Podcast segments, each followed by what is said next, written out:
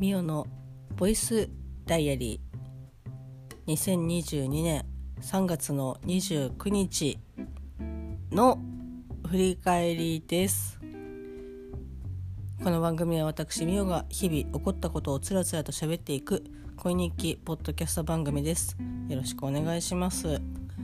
まああの今朝なんですけど。えー、リアル時間は3月の31日のまあえー、6時56分です、えー、非常にですねこたまにこのボイスダイアリー自分で配信したものを聞いたりとかする時あったりとかするんですけどだいたいこの日付を言ってタイトルを言うあたりの、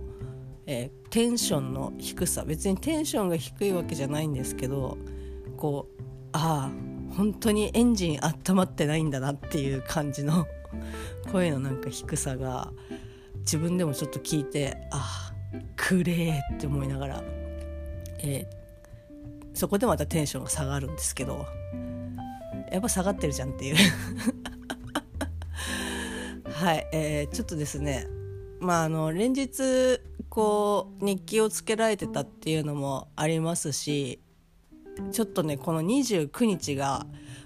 まあ、正直忘れられない 一日になってしまったので、まあ、こう記録をねつけていきたいなと思って振り返りで喋、えー、っていきたいと思います。まあ29日もそうですし、えー、と30日も本当にうわっていう感じだったのでもうこれもね後で、まあ、これしゃべり29日分がしゃべりをしゃべり終わったらお風呂入って多分ねこう目が覚めた感じの爽やかな声に なってると思いますけど。爽やかだった日は一日たりともない。まあ喋りたいと思いますので多少ね声のなんか質は変わってるかなとは思います。はい、えー、こんなだらだらと喋っているとどんどん時間が過ぎてしまいますので。いや今日ねちょっと全然脱線するんだけど、まあ、よく夢を見るんですよ私は。で大体こうもうあと5分で会社に行かなきゃいけないのに家にいたりとかえこっからあと40分電車でかかるのにどうしようとかなんか電車が来ないとか。あと誰かに追いかけ回されてるとかっていう夢をよく見るんですよ。だから本当に友達とかからこうボイスダイアリーを聞いてくれてるね。友達から「いやなんか美穂さんはなんか追い詰められているのでは」みたいな感じでこう感想をね送ってくださってそれを見たりとかするんですけどまさにっていう。なんだろうな。自分ではそんな気はないんですけど心のなんかこうあるんでしょうね。こう潜在意識の中で 何か焦りというかいろいろ日々思うことはありますけどもう今日の夢はね久々に怖えって思ってそのお化けとかそういう怖さとかじゃなくてあのね本当にファンの方には申し訳ないんですけどえ松坂桃李にの人にストーカーされるっていう 夢を見ました。最初ね全然ねさっき又助君にも途中まで喋ってたんですよ。これこういう夢を見てねみたいな感じで。ただ、まあ、彼は彼でもう出勤をしなきゃいけないのでなんかうんうんうんじゃあ行ってくるねみたいな。わあ待ってっていう感じだったんですけど。まああのなんか大阪にうちの私のですね両親と一緒に大阪になんかお笑いをなんか見に行っててで和牛の、えっと、お笑いライブをなんか見に行ってたんですよね。で最初なんか椅子に座ってたんですけどなんか途中からなんか養生テープでなんかここまでは来ていいけどなんか本当に学芸会の幼稚園のなんか体育館場みたいなこうお遊戯場みたいな感じでこう一応ステージがあってでお客さん側はなんか椅子はないけど養生テープでなんかこうここまではえが、えっと、来ていいラインですみたいな感じでえそんなんでいいのって思いながらでも出てるこうメンツはもう和牛とかまあちょっと多分な誰っていうわけじゃないですけどこう有名な芸人さんたちみたいな。いやセキュリティがやばすぎるって思うんですけど、まあ、そういう風になんかこう見ててで「あじゃあちょっと前行こうよ」みたいな。って言ったらなんか女の子と知り合って女の子と私と同じ同い年、まあ、ちょっと若いぐらいのこう地元の子と会ってでなんかその子の友達の男の人が、まあ、その松坂桃李にの人なんですけど、まあ、ごめんなさいね。あのちょっとややこしくなるので松坂桃李って言いますね。あのファンの人は本当に申し訳ないですけど有名ですから。あので松坂桃李をなんか紹介されて友達なんだみたいな。でその子はどっか行っちゃってであじゃあ一緒に見ますみたいな。私も基本的に初対面の人にはもう警戒をしまくってるのでうーっていう感じで。でなんかこう座ってたら足伸ばして座ってたらなんかこう膝枕していいみたいな感じであの言ってきてでえ？みたいな。何を言ってるとこいつはって思いながらこう足伸ばしてそのまま様子見てたら本当になんかひ足の上にこう頭乗せてきてでもただ体重はかかってないからなんかこう乗せようかなみたいな感じ。ほぼほぼなんかもうそういう体勢になってて。え？って思って。そしたらもう本当に気持ち悪いんですけどなんかストッキング越しってかタイツ越しになんかこう舐めてきてでもいや気持ち悪い気持ち悪いみたいな。え何やってんの？みたいな。でいや全然なんかそういうつもりじゃないんですけどって。ったらなんかこう向こうも逆ギレをして「いや俺もそういうつもりじゃないから」みたいなどういうつもりだったんだよっていう。でなんかこうマットレスマットレスっていうかねなんだろうなんかちょっと腰あお尻痛くないくないようななんかこう椅子とかに引くようなこう大きめのなんかマットみたいなやつがあって厚めの。でそれをなんか思いっきりひっくり返されて当然そのわーってこうバタンって私は倒れるんですけどでその松坂桃李はなんかどっか行っちゃって「んだなんなんなん?」みたいな。で結局ライブ終わってで まあ、その間もライブをやっていたのかっていう感じなんですけどライブ終わってでじゃあもう帰るかみたいなそしたらなんかこうローソンの前でその松坂桃李がいてうわっと思って。でもなんか「いやさっきはごめんね」みたいな。でもうその時点であもうこいつやばいなっていう。でしかもなんかすごくしつこいみたいな感じでいやこれはとにかく嘘でもいやもう付き合ってる人がいるんでちょっと本当ごめんなさいあのっていうのをしなきゃいけないなと思って。でなぜかそのローソンに和牛がいるんですけどもねその店員さんとかじゃなくて和牛が単純になんかライブ終わってあのローソンにいるみたいな。もうセキュリティガバガバだなっていう感じなんですけどどうなんだろうね。なんか大阪で和牛とか歩いてたらなんかこう取り囲まれたりとかしないのかな。大阪の人って慣れてるからなんかああ芸人さんいるなぐらいなのかな。ちょっとそこら辺分かりませんけどまあなんかこうローソンにいていやもうこれはちょっとえっと、水田さんが川島さんのどちらかに彼氏役をお願いしなければいけないみたいな感じでこうお願いをしに行こうと思ったらたまたま、えー、これもリアルにいるんですけど私の高校時代の、まあ、りなちゃんっていう、まあ、女の子がいるんですけど、まあ、友達というかあの同じ部活の子だったんですけどがいてで割とサバサバしたような感じの性格なのでいやもうこれリナにリナの方がいや川島さんとかたちに頼むよりもリナに頼んだ方がまだいいだろうみたいな。で、まあ、昨今ねこうジェンダーレスですけどいやさすがになんかあの感じだとこう女性と付き合ってますっていうふうに言ったらこう諦めてくれる確率が高そうって思ってでリーナに事情を説明してでいやちょっと本当申し訳ないんだけどあの付き合ってるふり私が説明するからなんかちょっとそれらしく話し合わせてくんないかなって言って「ああいいよ」って言ってここう外に待ってる松坂桃李のところに2人で行くんですね。でこう私が「いやこの子と付き合ってるから」っていうあの言い言い訳というかね嘘をこう言ってで松坂桃李は「あそうなんだ」って言ってこう帰ってくわけなんですよ。でああよかった成功したじゃんみたいな2割の割には私本当棒読みだったなっていうのを2人でなんかこう話して「いや本当ありがとう」って言って。でリナは関東在住のはずなのになぜか大阪にいるというでああじゃあまた来るね みたいな。で、まあ、リナとはそこで別れてああじゃあ、まあ、お父さんちょっと帰ろうって思ったらなんかちょっと大きめの乗用車にお父さんとお母さんがどこから持ってきたのっていうもうなんか旅行？まあ旅行なんですけどもうおよそ何日分だよっていう旅行をそのなんか乗用車のこう後ろの荷物入れにこう積み込んでてえ何やってんのって思ったらそのなんかいやこの方がなんか途中途中までっていうか私たちと方向一緒だから送ってくださるっていうのよって言ってそしたら松坂通りで「えっ?」えっでしかもその松坂桃李がお父さんたちの前ではすごくいい人の性格っていうかなんか柔らかい感じえ全然さっきと違うんですけどっていうような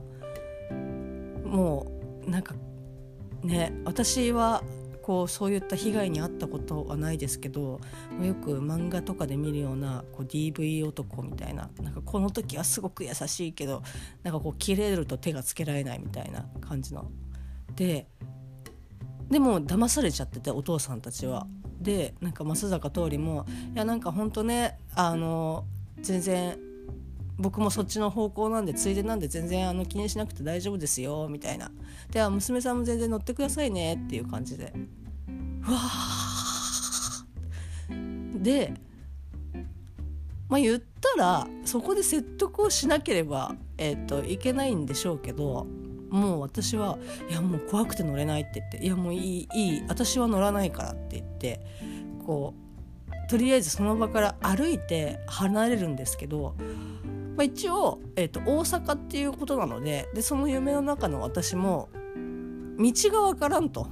帰る道が分からんし、まあ、お金もちょっとそんなに持ってないからいやどっかで下ろそうだっけなって思って、えー、なんか口座いくら入ってたかなっていうのを考えながらこう早歩きで、えー、歩き逃げる歩いてその場を離れるんですけどでだんだんなんかこう住宅街みたいなところに入ってって。で、まあ、逃げてるんですけどあなんかここが大阪の団地かとかって言いながら思いながらこうすごいなって言って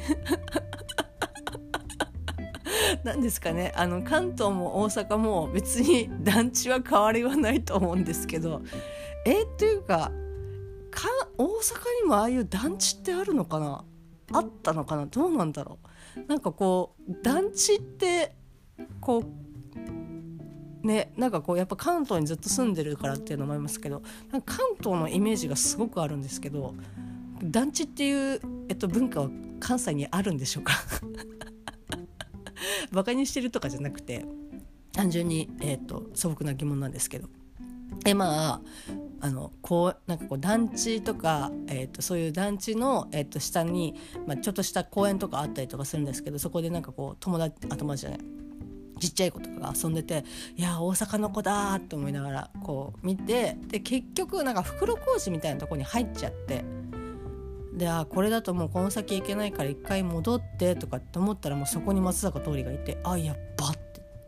で途中まで逃げ気づかれずに逃げるんですけどだこっちチャリ向こうバイクみたいな自転車はどこから出てきたのっていう感じなんですけどまあ、こう追っかけられて結局追いつかれてこう降格されてしまうっていう。でしかもなんかあのこれはえー、まあこの間ねトラスタで喋ったバットマン界にもの映画にも出てきましたけどしまあ私世代とかですと、えー、バトルロワイヤルに出てくるあの装置首につけるあのもう起爆したらボンっていっちゃう感じのあれを、えー、手首に巻かれてでもう逃げたらこれ爆発するからみたいな。あの俺が起動させたらもう爆発するからねみたいな。で手首につけられるんですけどまあ最悪で1本いいかなとかって考えながら「あ分かりました」ってどっかのタイミングでまあ腕1本なくしても命があるのであればまあいいかもしれないっていうふうに考えながらこう一緒にこう連行されていく。連行？連行されていくんですけど。で目が覚めました。すごくなんか嫌な感じでした。ほんとねいや何なんだろうな。そのなんか装置もねちょっと微妙にあのお粗末な感じでこう手を手手をなんかちょっとキュッてするとするって抜けそうみたいな感じのいいのかなこれでって思いながらも。なんかおとなしくつけられてましたけど、まあ、そんな夢を見ました。これは、えっと、リアルに、えっと、今日見た夢です。こんな夢をねよく見るんですけど、まあ、ちょっと今日は割と鮮明にこう恐怖を植え付けられたなっていう感じなんですけどしばらくね本当に申し訳ない。本当にここまでね聞いてくださってかつ松坂桃李のねファンの方がいらっしゃいましたらもう何回もね何度でも言いましょう。これ夢なんで本当にね松坂桃李は私も好きですし、まあ、いろんな作品とかねこう松坂桃李だからっていう感じで見てるわけではないですけどあの見てあなんかこうかっこいいなとかあ面白いなと思いながら、えっと、見ています。はいいやもうあの和牛の川島さんと水田さんが私のこう夢の中でぐちゃぐちゃにならなくてよかったなってマジで思ってますけどで、まあ、そんな夢を、えーと、今朝見たよっていう感じなんですけど、まあ、本題にここまで使って今からまあ本題なんですけど、えー、3月の29日のですね、えーと、夜、まあ、帰宅途中にですねあるトラブルが、えー、起きまして、まあ、起きましてというか、まあ、完全に自分の不注意なんですけど、えーまあ、今、えーと私の会社は、えー、全員、えーと、ノートパソコンに、えー、まあ、切り替えておりましてデスクトップは、まあ、基本ないんですけどなのでで、まあ、関東の人間、まあ、東京の人間とかだと、まあ、今シェアオフィスを使ってるっていうのもあってもう本当にこういろんな至る所で仕事できるみたいなアドレスフリーみたいな感じで、えっと、やってるんですけど私なんかは店とその東京の田町の事務所を週にこう行ったり来たりっていうか今日は店今日は田町みたいな感じでもうパソコンをこう常駐しておけるような環境じゃないっていうのもあって、まあ、常にパソコン、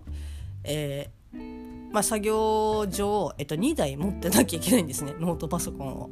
クソ重いんですけどノートパソコンといえよ 2, 2個あるとね結構重いんだよ。でそれを、まあ、会社からこう支給されたよくある手提げのノートパソコン入れに入れてたんですけどでいつも思ってえななんかでやっぱり片手があのそれで持ってかれちゃうんですごくこう不便。何かする時に一回置いてなんか出してでまたしまって持ってみたいなっていうのをやってて結構ねまあリュックサック大きいやつ買って1個にまとめないとなとかって思いながら、えー、過ごしておりました。まあ勘のいい方はここでお察しかと思いますけど帰りの電車の中に、えーと、置き忘れて、えーと、最寄り駅で気づくという。いやビビりましたね。ビビりましたね。まあ結果的に、えーと見つかりました。あの見つかったんですけどもうあの、まあ、経緯を言いますとえっとまあ、池袋の駅から、えっと、急行に、えっと、乗るんですけどで急行、えっと、飯能行き、まあ、飯能遠いですよ 飯能行きにね、えっと、乗ってて、まあ、途中で乗り換えをして確定の電車に乗ると私の最寄り駅に着くみたいな感じなんですね。で割と早いですからその乗り換える駅に行くまでが。なのでまあ乗り換えこそあれどまあ早く帰りたいのでよく急行を使うんですけど、まあ、急行でで座りはしないけど、まあ、人もそんなにいないみたいな感じで。で最近そのノートパソコンだけを網棚に置くことが多くて。でまあ大体それは立ってる時なんですけどでその日もなんかまあ網棚にちょっと置こうって思って置いてあのファンタビを見てました。しかも立ちながらファンタビ見ててあやっぱ面白いなって思って。でああ乗り換えなきゃって思って。プーってプーって乗り換えてで各駅停車に乗っていやファンタビ面白いなと思って。で最寄り駅に着いてああれ？なんかなんかいつもと違うなと思って。はっ！って。パソコンがないって。もういいさ探しましたけどっていうかあんなでかいもんをどうやって探すんだっていう感じですけどもとりあえず、えー、ないっていうことに気がついてああ電車に置き忘れてきたんだと思ってもう網棚に置いた記憶はバッチリあるのでもう急いで最寄り駅に戻ってもう息も絶え絶え事情を説明してで調べていただいてでなんかねあの終点の反応で、まあ、結局その折り返すために、まあ、よくあの駅員さんの方がやってらっしゃいますけどこう車内点検言ったらそののまだ乗ってる人がいないかとかなんかこう変な荷物ないかとかっていうのを、まあ、車内点検を、えっと、するのででそこで確認してもらうからちょっとお時間いただきますみたいな感じでいやいやもういくらでも待ちますみたいな。でそれが20分30分はないけど20分ぐらいかかるんですけどって言われてじゃあそれぐらいの時間にもう一回来るんでって言ってで、えー、その間ですね、まあ、又助君とか、えー、と上司とかに、まあ、連絡をしてで、まあ、上司にもねちょっとどうしようかなと思ったんですけど、まあ、最悪見つかんなかった場合セキュリティ的に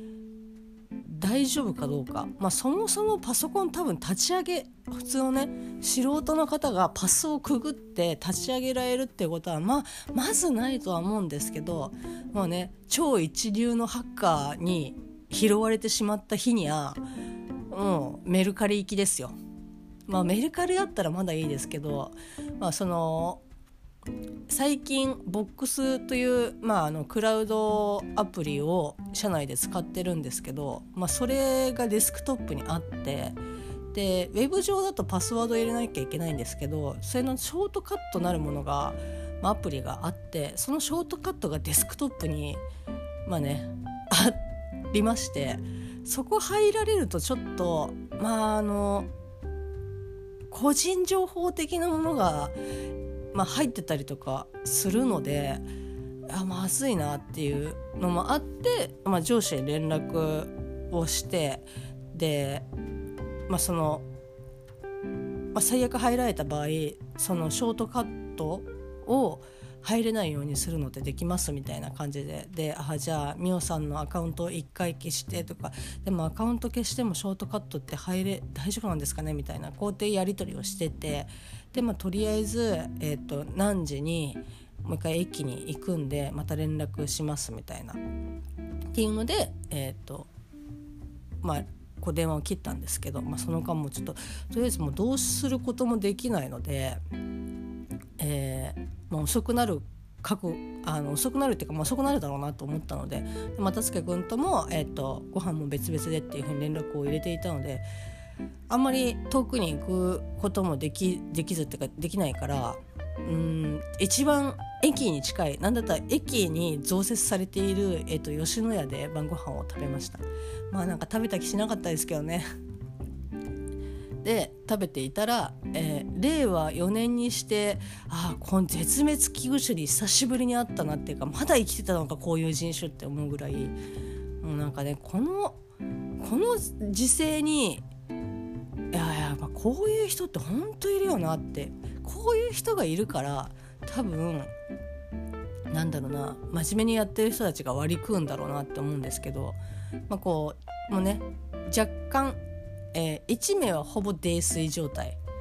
でもう1人はこう先輩なのか上司なのかお客さんなのか分かんないんですけどなんかちょっとおらついて体育会系でほら食べれるだろ。あ頼んどくからみたいな。でもう一人その泥酔の子はいやもうほんと無理です。食べないんで。本当すいません。もう無理ですみたいな感じで言ってるのに気持ちが足りねえんだよって ええ、っていう。でなんかこう2人前。でもその彼的にはその上司的に、まあ、上司としましょう。上司的にはこうちょっとねあの気持ちを組んで少なめに頼んでるんだろうけども明らか食べれるような状態じゃないだろうっていう。のででしかもなんかまあおそらくねなんかこのあとんかこうキャバクラかなんかに行くかどうかみたいな。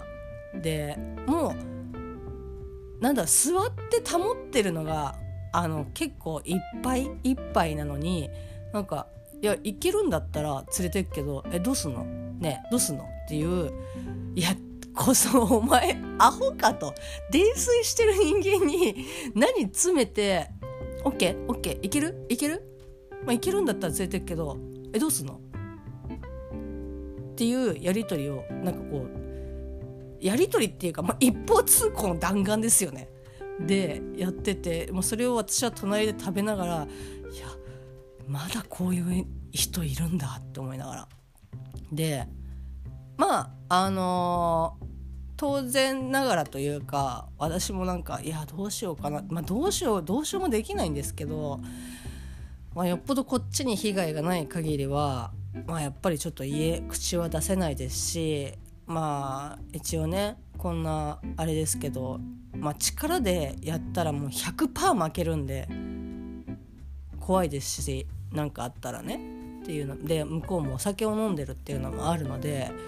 いやって思いながらどうかその子そのね泥酔してる子無事だといいなと思いながらもうなんかね良くないよね。なんかこうオラついてるっていうかうんなんかその人も酔っ払ってるとは思うけどこう下の人間と一緒に飲む時に上がそういうのはマジで本当にね良くないと思うしいまだに酒たくさん飲める偉いみたいな感じの風習はもう本当にねマジではね撲滅した方がいいと思う。飲める人は飲め飲みはいいし飲めない人は飲まなきゃ飲むねあの自分のペースで飲まなきゃいいと思うしそのまあまたね脱線しちゃいますけどあのツイッターで、まあ、よくあの鎌田さんという方の、えっと、ツイートを見て、まあ、その方は、えっと、水商売の方ですけどよく、まあ、あの歌舞伎町っていうのもあってこう泥酔したねお客さんとかの相手したりとかするみたいですけどそのお酒を飲めるちゃんとした人は自分の、えーと、適量キャパを知ってその適量の内で、えーと、抑えて飲んでで楽しく喋って飲んで楽しく帰るっていうのがもうお酒を飲める人。そのたくさん飲めてとかっていう人じゃなくて。いやーなんかもう本当にイライラしましたけど。うん。まあ、本当にねその子が無事に帰れたことを祈るしかないんですけど、まあ、そういった感じで吉野家で、まあ、食べた心地もしない中あなんか久しぶりに絶滅危惧種にあったなって思いながら、まあ、駅に戻ってで、まあ、結果えっとなんかあの ないと。でその私が降りた以降にも、まあ、停車する駅は終点の反応までに、まあ、いくつか止まってるとこがあってで、まあ、反応で点検してもらったけどないと言われてで言ったらその乗ってるお客さんがあこれ忘れ物かなと思って反応手前の駅で届けてる可能性も、まあ、ゼロじゃないですよね。ゼロじゃないのででそこの、えっと、各、えっと、駅にはなんかそのシステム上その忘れ物の登録っていうものを、まあ、するみたいでこうデータ上で一応その忘れ物があるかないかっていう確認はできると。でただその各止まる駅にはその該当するものはまだなんかなんかなくてって言われてデータ上ではって言って。でやっぱりその登録するまでのタイムラグがあるのでこう今データで見る限りでは、まあ、どの駅にも届けられてないみたいなんですよねって言われていやもう本当に本当に申し訳ないんですけどここでちょっと食い下がるわけにはいかないのでいやもうほんあのそのデータ上にないっていうのは分かったので、えっ、と本当に申し訳ないんですけど電話で聞いていただくことは可能なんですかっていうふうに。でもう「あ分かりました」って言ってまあ女の子でしたけど対応してくれたのがね。でこうおそらくおそらくじゃないですねあの止まる止まった駅に駅員のところ駅のところにまあこう「あすいませんこういう荷物届いてませんか?」って言って「あ分かりましたありがとうございます」って言ってこう電話をかけ続けさせるっていうでもそれでも結局見つかんなくてで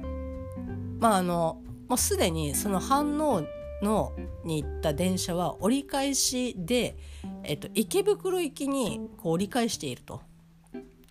で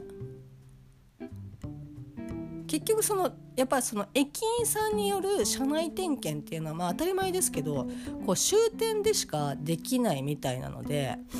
でまあじゃあ池袋に何時に着くんで、まあ、そこでちょっともう一回、えーまあ、来てもらうかそこで見つからなければ、まあ、ちょっとお客様の方で、えーとまあ、明日以降とかで確認していただくっていう感じになるんですけどって言って。で、まあ、とりあえずじゃあ何時に来ればいいですかって。ああじゃあ何時に池袋に着くんでって言って。じゃあそれぐらいにまた来ますって言って。で結構そのノートパソコンこうなくされた方電車内でなくされた方とかだと交番に届けられる方もいらっしゃるんでって言われて。あ分かりました」って言ってで、まあ、その間ですね最寄りの交番に行って届け出を出してみたいな感じで。あんまりこう交番、まあ、好きじゃないんですけど まあ好きな人っているのっていう感じですけど。まあでも本当にこの時間でなんかこう雑な対応をする人って昔結構いたんですけどすごく丁寧でもうなんだったらあの私よりも下年下の子だろうなっていうような男の子がこう対応してくれてなんか見つかるといいですねみたいな感じで。まあその時はあうんそうねっていうふうに思ってましたけど、まあ、いざ見つかってで一応その届け出も破棄してもらおうと思ってもう一回その交番に寄って「であさっきの」みたいな「あ見つかりました」って言って「わあよかったですねどこにやったんですか?」みたいな「あこれは惚れるな」っていう。ワンコ系な感じ。あ可愛いなと思いながら。まあね見つかったからこその感情だと思いますけどでまああのちょっとまあ話が戻りますけどその何時にもう一回来ますっていう時間に行ったら、まあ、女の人がこう電話なんかしてて「でいやままだやっぱないのかな?」と思ったら「あ池袋にありました」って言われて「はあマジですか?」ありがとうございます」っていうもうさっきと全然もう別テンションみたいな感じで。で、まあ、池袋の車内点検の時に、まあ、車内点検っていうかなんかこう池袋の駅員さんに聞いたところなんかまあ捜査依頼が入ってたのでっていうふうに言われたので もしかしたらその反応の時よりもこうちょっとね念入りに調べていただいてそのパソコンがあるかどうかっていうので探してくださったのかなっていうのでまあ、あの無事に、えっと、パソコンをまあ、中身も確認して特になくなってるものもなくて、まあ、持って帰ってったわけなんですけどまあ本当にですね、まあ、およそ1時間ちょっと、まあ、このパソコンは池袋反応館を旅していたわけなんですけどいやもう本当に良かったなと思って。でまあ、このあとまだちょっと続くんですけど、まあ、上司にま連絡をしてでいろいろなんかまあ最終的になんかありましたちゃんと確認して、えっと、物もその自分が持ってるパソコンでしたっていう報告を、えっとまあ、電話でやり取りをしたんですけど、まあ、上司も上司でその間に ごめんなさい。一応その社長に連絡を入れたと。でまああの LINE なのでメッセージを消すことはできるけど、まあ、見つかったしね何事もなかったからまあ良かったんだけど一応そういったことがあったっていうのを後でバレた場合もうちょっと手がつけられなくなっちゃうからもうちょっと報告はさせてもらったし、まあ、多分始末書を書くと思うけどって言って「いやもう分かりました」って言って、えっと、後日3月の30日いや人生初めてですかね。えっと始末書を書きました。いやまあね始末書で済んだから本当にね良かったですし何だったらそのまあね後日、えーと、上司の方から社長に改めてその経緯と結果を話をしたらまあなんか割とそんな怒ってなかったっていう感じで言ってたのでまあまあ良かったかなみたいな、まあ、社長的にもなんか誰かいつかやるんじゃないかみたいな感じで言ってたので。まあまあとりあえず良かったかなと思って。え始末書と顛末書って何が違うのっていうところから、まあ、検索をして、まあ、なんか手書きで、えー、と書いたんですけどせめてもの誠意を見せるためにって思って。そしたらなんかこう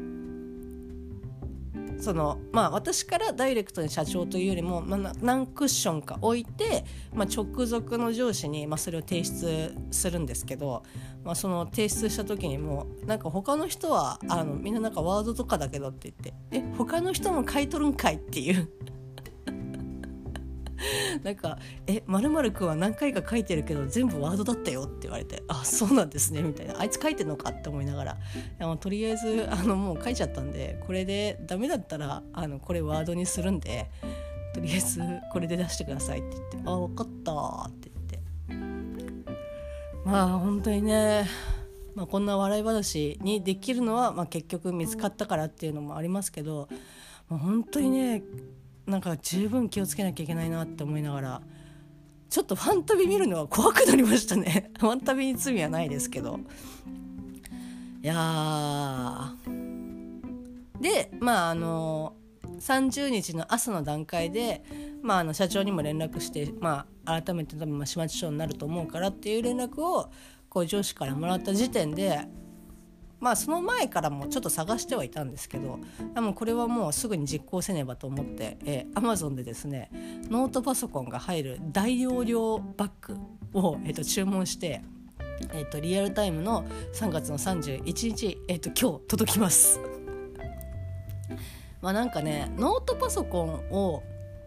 入れると書類が入んないていうかもうパソコンのサイズに合ってないからカバンのなんかこう縁がボコッと出たりとかしてまああんま良くないなって思いながらちょっと手下げに入れちゃってたので、まあ、専用のノートパソコン入れですけど手下げに入れちゃってたので、まあ、これでねとりあえずまあなんかもう1個にまとめようと思ってまあ本当に十分にね気をつけたいと思います。えーと、そんな感じのもう本当に、まあ、見つかったからよかったけどちょっと見つかってなかったらなあ想像したくないなっていう感じの、えー、3月の29日火曜日でした、えー、そしたらちょっとえっ、と風呂に入ってきます。それじゃあまたね。